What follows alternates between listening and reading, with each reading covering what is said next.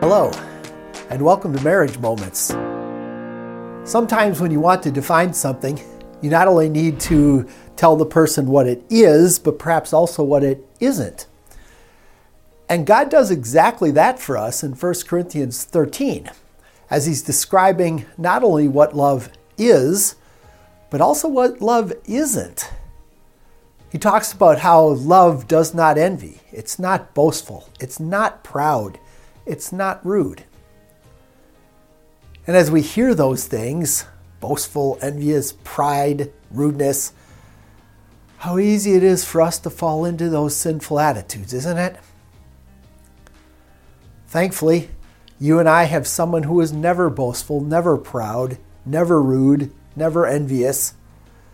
And that's, of course, Jesus, who set all of his interests aside so he could go to the cross and show the ultimate love for you and for me. And now, out of appreciation for the love He's shown to us, one of God's urgings to us is that we root all those things that love isn't out of our lives. That we root out pride and enviousness and boastfulness and rudeness. And you know what, husbands and wives? As you root those things out of your life, you're showing love to your spouse. You're bringing love to your marriage.